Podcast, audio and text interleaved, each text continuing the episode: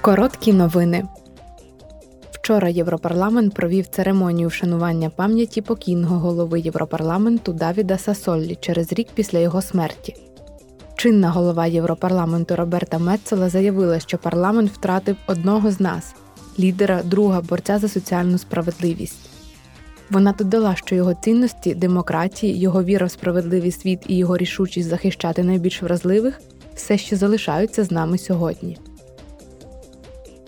Сьогодні Роберта Мецола представляє конференції голів Європарламенту пропозиції щодо дій, спрямованих на зміцнення цілісності, незалежності та підзвітності парламенту.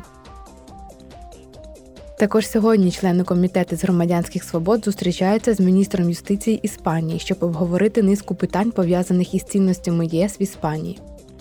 До них входять запропоновані реформи судової системи та положення про Генеральну раду суддів.